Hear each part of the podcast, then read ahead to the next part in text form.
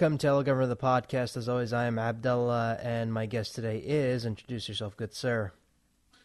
Hey there, folks. My name is Kamran Nikoo, and I am a voiceover person. So, first question is the obvious one: How did you get started? Uh, by complete accident, to be honest with you. Um, voiceover acting was never really something I set out to do. It was honestly never something on my radar growing up. I didn't really watch anime or cartoons as a kid. I couldn't name a single voice actor until I was in my 20s. It kind of just happened. Like, see, after I earned my degree, I went back to study film, right? Like, specifically to get more formal training in screenwriting, something I've been doing for years prior, but was kind of bad at at best. Um, so during that time, you know, studying screenwriting a lot more, I worked pretty extensively with the film department of the junior college I was attending. Then a friend of mine who was making a short film for a class asked me if I could narrate the piece she was making. Now, I'd never done that before, and we had access to a ribbon mic set up in the other department, which we were absolutely 100% not allowed to use, but we did anyway. So I figured, why not? I read her script, she handled the controls, and it turned out I really enjoyed the process. So I did a few more of those for all my friends who needed 20 something with a deep voice. And then after I was done with school, I thought, this voice acting thing is really fun. Let's see if I can do more of it. And, uh, you know, at the time, you know, my roommate had a rock band mic, which apparently worked pretty well for USB recording like online stuff, nothing professionally. So I've nabbed that and just started using that to record more online stuff. I think back in the um, like the mid 2000s, I ended up doing a whole bunch of stuff for Newgrounds Animations, Machinima. I eventually joined uh, the VAC's old forum back in like I think 2006. Made a whole bunch of friends in the process, and we just did a whole bunch of online videos together for fun. To me, that was all voice acting was ever going to be. Like it was just a fun thing to pass the time, a fun way to collaborate with a bunch of friends online my number one passion was always screenwriting. I was still focusing on making that my professional career, not voice acting. But, you know, after doing this for about five years as a hobbyist, still studying writing, still actively writing, like about five years of doing this, of getting to know more and more folks, I was I was eventually forwarded the chance to audition for my first professional gig, Dust: An Elysian Tail for the Xbox, a wonderful little indie game solo developed by Dean Dodrill. You know, I auditioned for that, and somehow I ended up playing a part in that. Recorded for that in the Trent, excuse me, recorded that in the summer of 2011, and then a year later, the game came out as was a smash success.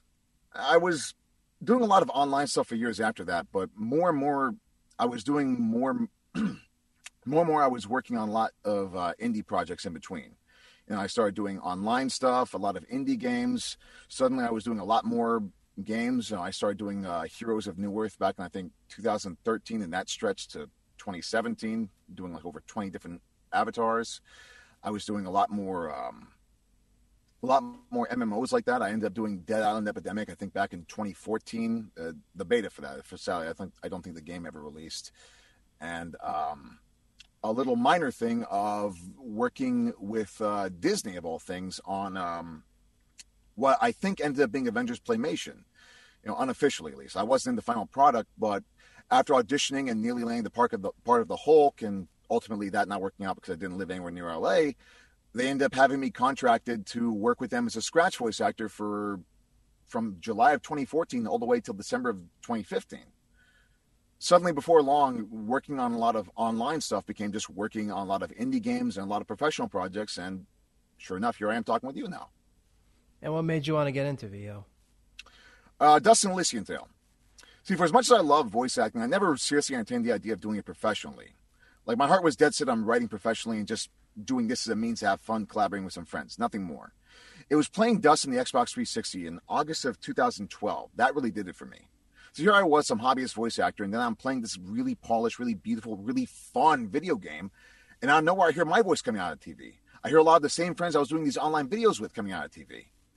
Here I am recording gameplay footage for all of us to, you know, put on reels and whatever. And hearing that, it dawned on me, I really, really, really dig this. I'd love very much to do this kind of thing more professionally. I'd love to do a lot more of this. So I started upgrading my setup, got rid of that rock band mic year, years back, and just started pursuing it more professionally. And what is it that you love and hate about what you do? Uh, uh, what I love and hate. Uh, honestly, what I love is it's it's it's a lot. Like uh, getting to play all these unique, colorful characters. I really love the kinds of characters I've been fortunate enough to provide the voices towards over the years, being them in video games, more recently in anime dubs, and everything in between. it's an incredibly fun experience, not just being limited to who and what you are physically, you know? Like you get to really embrace your inner child playing all these I like playing make believe with all of these different characters. Like you're some snarling monster, an imposing villain, or a really cute headless guy. And it's getting to play all these different kinds of characters that lends perpetual freshness to the voiceover experience. That and honest to God, I just love collaboration. Long before I ever got in front of a mic, working on films and brainstorming scripts and storyboards with folks, that was what I loved most, you know, the collaborative experience. In dubbing in particular, something that I've, that I, I mean, I also started, excuse me, I only really started doing that in 2020, but that's a whole new kind of collaboration that's just as creatively fulfilling, you know? Like directors pushing you to give it your all, getting performances out of you that you don't even expect yourself to get, and seeing the engineers work in real time in such ex- impressive peak. Be- like seeing the engineers work in real time, you know, getting to have that impressive peek behind the curtain. I'm used to doing all of my own audio. I'm used to doing all of my own audio. Excuse me.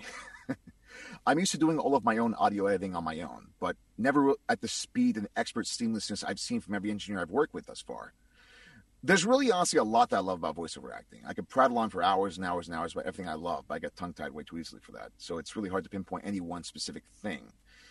In terms of stuff I don't love so much, um, same thing. That is something I drone, I could drone on forever about, but you know that's that's a little too long. Um, I guess uh, the ride up is kind of really really hard for a lot of folks. Like just starting out, or if you're someone like me who's been doing it, been doing it for years, it can be really really tricky. If you're not seeing the results you hope you are like you hit tons of really dry spells and oftentimes you can feel like you're falling behind. It can often feel demoralizing when things start to get really stagnant which as anyone who's worked in this business will tell you they do. Every actor has a dry period and thus the longer those periods last the more it can feel like you know you don't really have a future in this industry I've seen a lot of really, really talented folks just pack it in because they don't feel like they can make it. They they've been at it for so long, but they're just seeing no success. And then you see all these other folks who join long after you do, killing it. Never mind the fact that everyone has different journeys, but you know that can make you feel like maybe you just suck. Even if that ain't the case, it's it's a case where. Uh, the nature of voiceover acting can kind of get you down if you're not booking nearly as much as as you'd like and oftentimes it can just be a matter of just not being a right fit for the part, you know, or just the work not being available.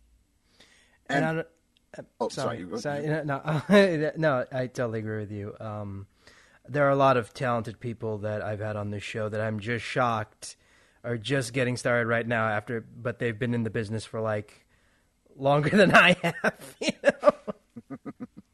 Oh yeah, definitely. I mean, there's a, there's a lot of really really talented folks out there. Like the it's it has nothing to do with like experience. It's just a matter of they're just really good at what they do. And it's important to bear in mind that you know everyone's journey is very very very very different.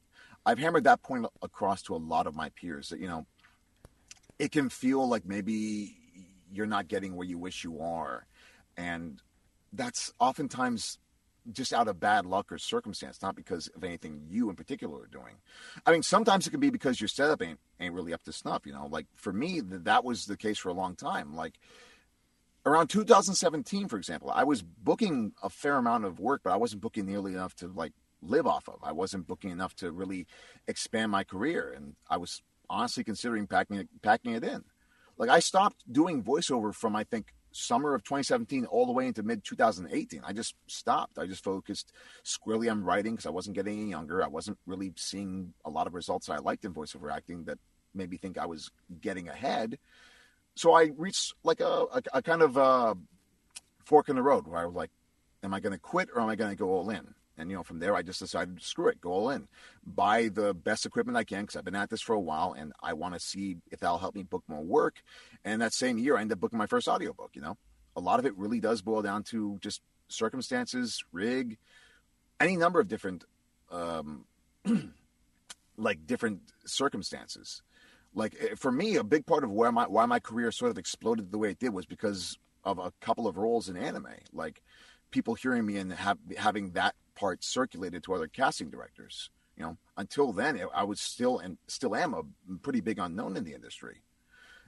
In terms of like other stuff that I'm not really fond of, I think that that sort of leads into like my I think my overall bigger issue with voiceover uh, in general is that you everyone tells you you got to go where the work is. I've had so many veterans in the industry, people who've been doing this for 30 years telling me if you want to like get ahead, you, you got to go to LA. You got to go to Dallas. Or in my case, I just said go to LA if you want to work in video games. If you want to do animation, I just said I wanted to be be working. You know, and to me, it doesn't make sense. You know, like why it, it doesn't make sense to me that people that you got to up if you if you have your life your roots in like a certain area you know you got family here you got all your friends you got everything you love here it, it doesn't make sense to me to uproot all of that to try and make it uh, for your career you know? There's your career and then there's your life. And it's important to have to understand which one matters most to you you know?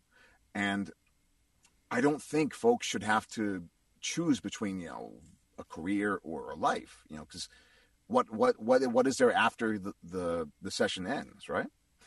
I think that's one thing that remote re- recording has done wonders to mitigate because now a lot of folks are able to work that otherwise weren't able to before a few years ago i mean the only reason you're talking to me right now is because of remote voiceover i again my my entire career is 100% remote everything i've done has been from my various closets all across san jose you know you're literally talking to me from my closet in San Jose. That yeah. wouldn't be possible if not for, you know, for all these studios integrating, willing to take that chance and having their setups possible to accommodate people like me. And out of all the characters you've played, which one would you say was the toughest? Uh, physically toughest was um, Umbra from Heroes of Newerth. That one, um, uh, that was a voice I did, I think, in 2015. The only part I've ever played that I actually sort of passed out doing because all of his lines were incredibly breathy. And towards the end of my again, this is all self-directed. Towards the end of my session, the very last line, I collapsed in my closet and dropped my mic on my skull. But the worst part of that was after I finished and started listening to it, I said to myself, "Oh God, this is horrible. I sound out of breath for all of this." So I did it all over again after that and that one it, it ended up sounding really good, but that that one was the one of the only times I ever got lightheaded enough that I'm like, okay, I have to take a break after this. I'm I'm gonna die if I keep doing this. In terms of like toughest in general, um, I want to say Moses. Um, I, have been working with uh, Parcast for their Spotify original series is over the since August of last year, and continuing onwards. Uh, for their series mythologies, they just released um, a three part storyline called Exodus, which is, you know, the story about Moses. Uh, it starts off with him as a 20 year old, you know, learning the truth about his upbringing.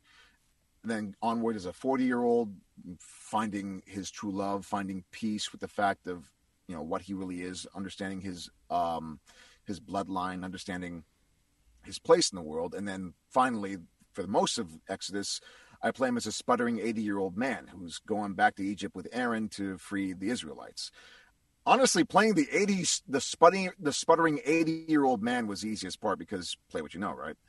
Um, it was playing Moses at 20 that was the hardest part for me because I'm, you know, I'm not nearly that young. I don't have a high registry, and I'm I'm not used to playing young guys. Like that's not what I'm ever cast as. Um, that's not something that's on anything I've worked on. So it, it was a fun challenge, but it, it, was one that that had a lot of uh, trial and error behind it. Like half of the notes I was getting throughout that session was, "Okay, good, good read, but take out the gravel. A little younger, a little younger." It's like I can't. I'm trying here who, who would have figured playing all these monsters and all these beasts, all these snarling monstrosities, and the hardest thing in my entire career was playing a 20 year old. Because you're playing a person, not an exaggerated um, fan- fantasy creature.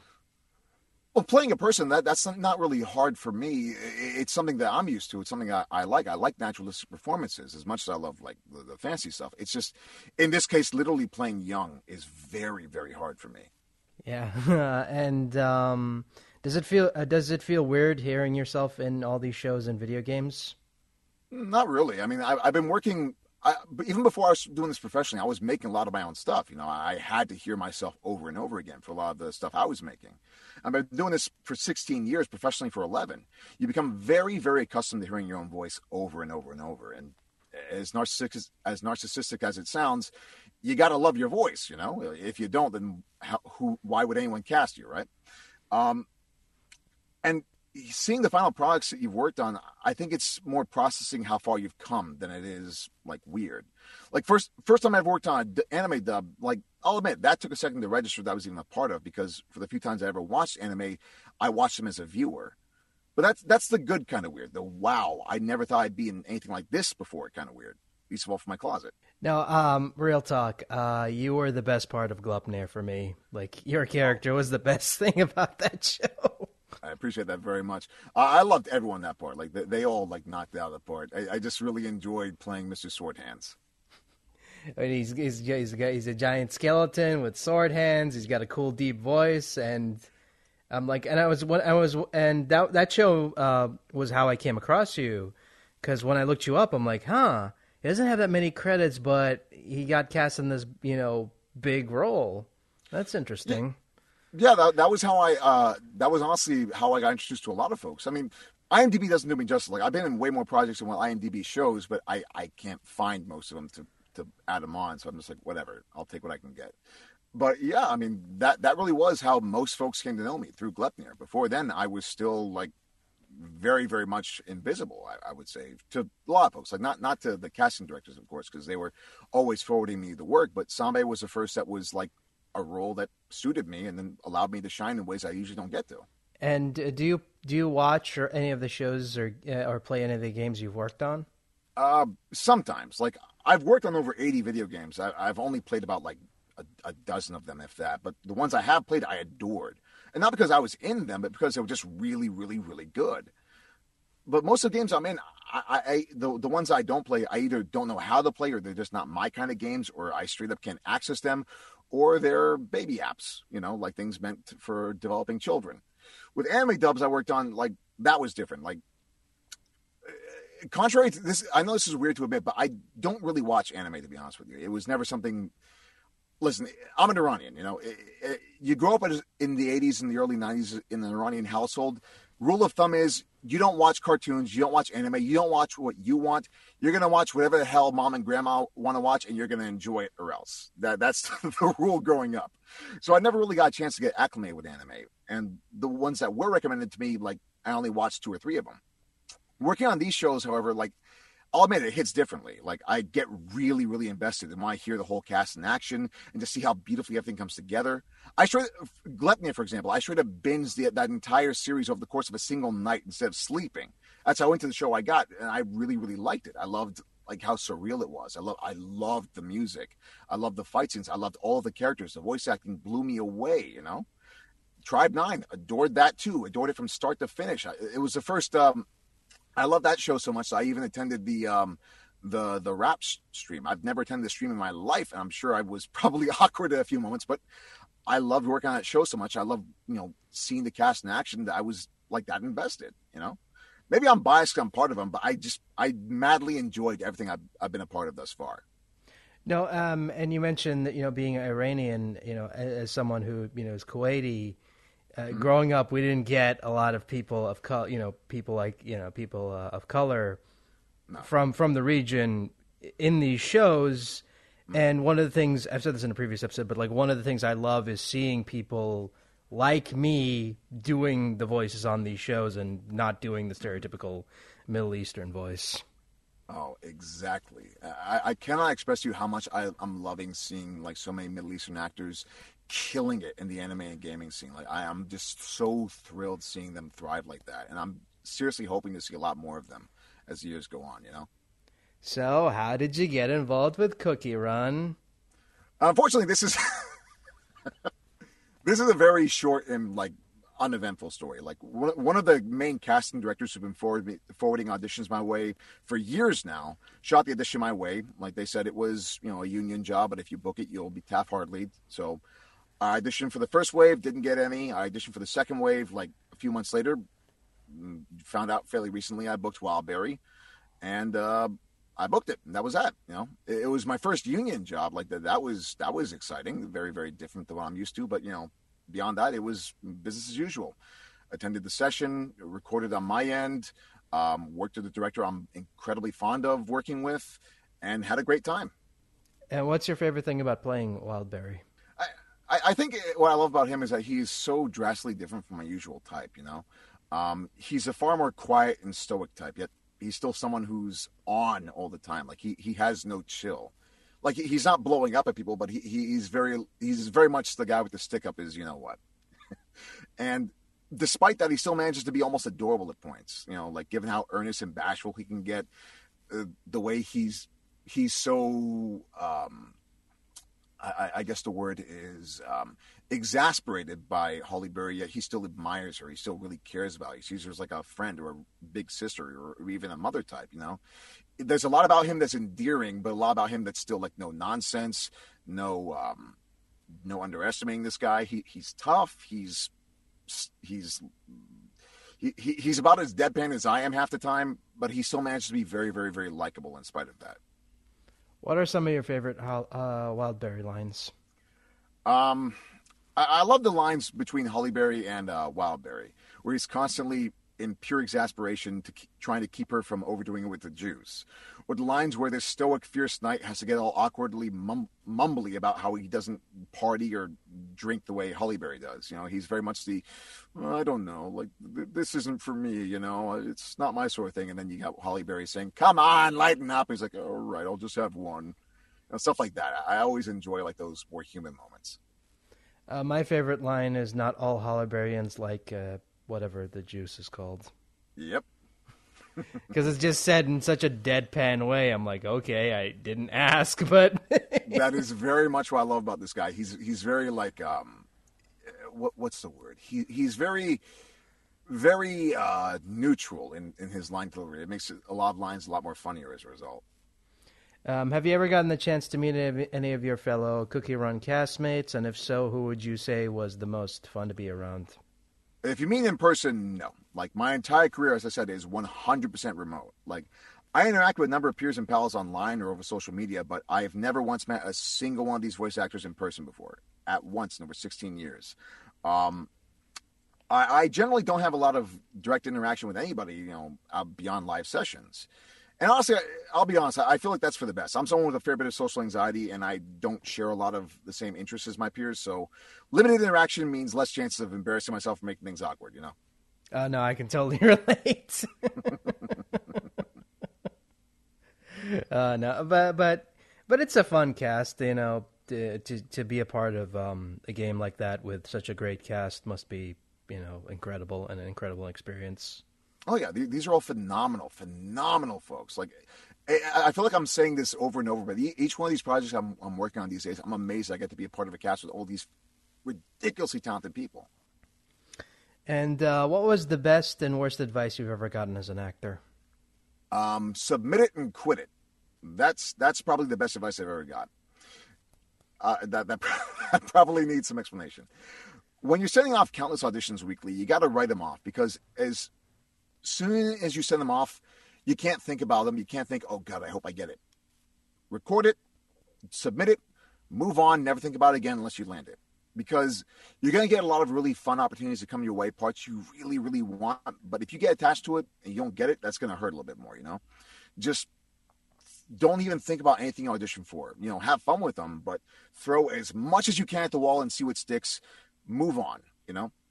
Most of the stuff I've, I've been booking, for example, these are things I auditioned for months ago. I hadn't thought about until, um, you know, until I booked them that's the safest way to go about because you're you're keeping your head in the game. You're constantly focusing on the next part, constantly actively seeking new work, ensuring you're more likely to book stuff. You know. As for worse advice, oh god, this one is um, this one. I won't say who gave me this advice because it's a it's actually from a legend, but bad advice. Bad advice. Um, don't waste your time submitting parts you know you're not a good fit for to um, casting directors. You know, I'll admit I, I do that a lot. Like I, there's a lot of parts that I audition for that literally, even at my most vulnerable, I'll stop halfway and be like, no, this ain't working. Like again, I mentioned that I'm I'm bad at young guy voices, right? Um, I did probably my most emotionally raw audition I've ever done in my life, like one where I was just bawling and towards the end of the part where I'm crying, I literally stop halfway. I'm like, oh God, I sound terrible. Like I can't cry young. Like uh, th- that audition, that was funny. I, I spent the whole time like getting the young guy voice, and as soon as I start crying, I'm like, oh nope, there's my age. Scrap it, scrap it, ain't gonna work. Stuff like that, yeah. There, there's a lot of auditions that I know I'm not good fit for. Like again, for Tribe Nine, for example, the first wave of auditions, I instantly saw Haru. I immediately said nope and moved right on. But the fact of the matter is, you have to be able to go outside of your comfort zone. You have to be able to prove you can. You're or sorry, you're willing to to be daring. You're willing to give things a shot that you're not, you know, usually that confident in.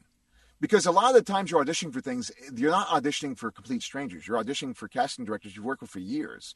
The worst thing that can happen is you're not going to get the part. It's not like they're going to hear you and think, wow, that's so bad. I'm never going to send auditions their way again. No you got to be willing to take chances because even if you're not a right fit for that part, you might be a good fit for another part. But if you don't submit something, you'll never know. So I, I get what this person was saying, and I, I respect them immensely, but not great advice. I think I know who you're talking about because I remember hearing that advice, and I'm like, does that really, you know, apply to everybody, especially nowadays? when we're starting to see more casting directors take chances uh, with uh, people who you wouldn't expect to be in, in, in those roles. Like exactly. I remember, I remember one of my favorite quotes on Twitter was someone saying, "Hearing Patrick Seitz do a voice that doesn't sound like Patrick Seitz is weird." it's almost like he's a voice actor. And um, if you could play any existing character in any, fr- in any franchise, who would it be and why? Oh boy, um, there's a bunch. Like uh, the when I look at this, I, I think I don't I don't want to step on anybody's toes, uh, so I want to look at more towards um, like just like legacy characters, characters that have a bunch of portrayals. I, I think, believe it or not, someone like Scarecrow from Batman might be someone I really really want to go for. You know, they've they've had a whole bunch of different um, interpretations before, but I, I like doing characters I'm not known for, characters I'm not used to. You know, like I said, Wildberry was a great example of that. He's like a stoic, but he's endearing. I, I love playing creepy characters, but I never really get a chance to play them on a larger scale like that. And of all the Batman villains I can think of, Scarecrow is one I always, always like gravitate towards the most. He's the one I really, really dig. I'd love to just give him my own spin and just be as creepy and unnerving as humanly possible, and then like just unleashing that on the world, you know? I've I've yet to hear a take of a scarecrow that came off as like legitimate creepy, because um, Jeffrey Combs's um, take was more uh, reserved and very, like very. Um, I wouldn't I wouldn't say emotion uh, emotionless, but it was very reserved, very calm, mm. very frightening in its own way, but you know, not what you you know what not what not what you're describing. Um, Robert Englund's take was more uh, someone who is in love with fear and wants to inflict it on everybody. And I can't remember the rest. So those are the. Oh, there was also ones. like uh, Dino Andrade from the um, Arkham Asylum game. Oh, oh yeah, he was great. He was great. He yeah. was probably my favorite Scarecrow. And I think the most naturally creepy to me was actually John Noble in Arkham Knight because it, it, it was weird because in Arkham Knight he doesn't really use the fear toxin to mess with people, but he himself is just so naturally unnerving. And I think a lot of that is just how unnervingly calm and dead John Noble's voice is, the way he talks that whole time, compared with that gruesome look to his face. But I mean, it, that, that's part of the fun, to be honest with you, just trying to come up with something that no one else has done before and seeing if that sticks, you know?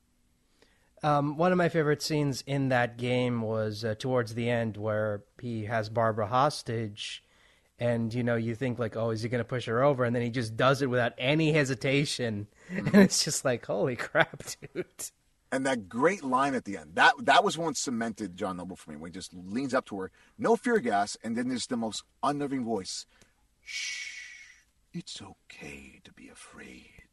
And then just whoosh down down she goes. Um yeah so i'm pretty much out of all the questions that so, well, if there's if there's anything else you want to ask, I got a little bit of time. Otherwise, you know, those. Uh, uh, uh, might as well just focus on Cookie Run, seeing as like that's mo- what people are mostly going to be listening to this for. Um, right. Have you ever gotten the chance to play it? Oh no, I, I, don't. There's only one mobile game I think I've ever played, and that's uh, Woodoku. Like that, that I'm obsessed with that game. Like, I, I, I, don't know. Maybe just being a little older, I'm very, very fond of those. Um, you know, the, the, those like very basic skill games like Tetris and Pac Man stuff like that. So something like that, and that unique spin on Tetris is just very, very, uh, very me. But based on what I saw, I would really like to play this game if my phone can run it. I mean, I used to run it on. I used to have a really crappy phone, and and I and I would play it like uh, constantly. So I'm pretty sure you could run it. I mean, does your phone have a headphone jack in it though? Oh boy, that's how old my phone is. what what what phone are you using? I have no idea. I literally got this phone in 2017. I said, "Give me the cheapest phone with the headphone jack you got, and that'll be that." Because I was playing it on iPhone 6s back, you know, a couple uh, uh, for a couple years now before I switched recently. So, mm. you know, it can run it. I'm pretty sure. I mean, this this phone is literally falling apart, so I'm I'm gonna have to upgrade it at some point. So who knows? Maybe when I do, I can put put put the game in and see if I can unlock myself. Because I already got you, and I'm like, oh, that's it's pretty cool voice. I hope you're kicking all the butt with that with that guy. well, you gotta level him up first because you know you're already ah. like it's already late in the game, and you already have all these other cookies that you gotta. It's all micromanagement. it's all micromanagement. So poor badass Wildberry starts off as a little level one baby, huh? I mean, he's level thirty now, so you know we'll just get, get slowly get him up there know, to to a point to get him to to uh, on the team. Make but, him proud, uh, right? Yeah, uh, and does it feel weird, like um, you know, being a part of this huge game with a with a huge fr- with a huge fan base? Like, what was the you know reaction to seeing yourself um, be in something this big? Holy crap! That, was my reaction. Like, I, again, I, I am a unknown in this industry, so having just having such a massive response to a character I played, I'm not used to that. Like Tribe Nine was the first part, of, the first role I, I'm sorry, uh, Hanafuda from Tribe Nine was his first role I ever had where I had cons- consistent fan art. I, I'm not used to seeing any fan art of characters I played before. So seeing this massive response, seeing all these folks like like gushing about Wildberry, I'm like, oh, holy crap, they're they're really into this guy. I'm I'm digging it.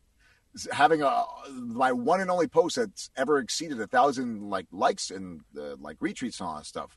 The announcement from uh, Wild for uh, Wildberry, you know, I'm this is all completely new to me, and I'm I'm all for it.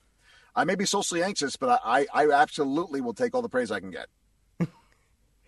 Um, also, I want to point out that his design reminded me a lot. I don't know if this was intentional or not, but his design reminded me of Fisto from Masters of the Universe. So I'm just kind of wondering, was that intentional? See, I saw this guy and I thought, man, that gauntlet is this Cookie Thanos? Because I'm I'm okay being Cookie Thanos. I mean, he's he's got the big fist. He punches people. I'm like, yeah, that's Fisto.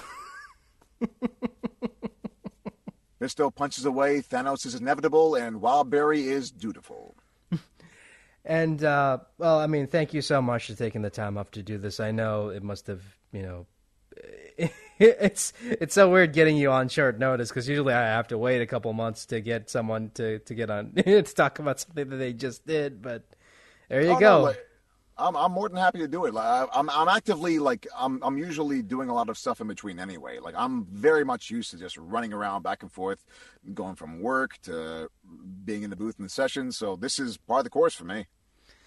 Um, and uh, before I wrap this up, uh, mm-hmm. can you give us an update on what you're currently working on and where can people find you online? Uh, you can find me online at uh, Twitter at uh, Kamran Nickad. Uh, you know, spelled differently than how most folks are used to it. You know, um, in terms of what I'm currently working on, well, the one I can talk about, I'm, I'm still working. You know, I, I, mentioned Exodus. I'm working very consistently with Parcast. So, if any of y'all got a Spotify account, you can check out any of their any of uh, some of their three shows: uh, Mythology, Solved Murders, Unsolved Murders. Um, you're going to hear a bunch of me and a lot of those th- throughout various episodes released between August and now. Still got a whole bunch more to come. Um, there, there's a couple of fun animes coming out that I can't talk about yet, but they're going to be releasing relatively soon, and I can talk about those then. And um, beyond that, I'm waiting along with the rest of you, just um, for the new stuff. So until then, we can enjoy you as as Wildberry, and you know, just wait uh, while we wait on the rest to drop. basically. Absolutely. So uh, thank you so much for taking the time up to do this. And if you ever want to come back, you know where to find me. Absolute pleasure. You have a great day. Okay. Bye bye. Bye bye.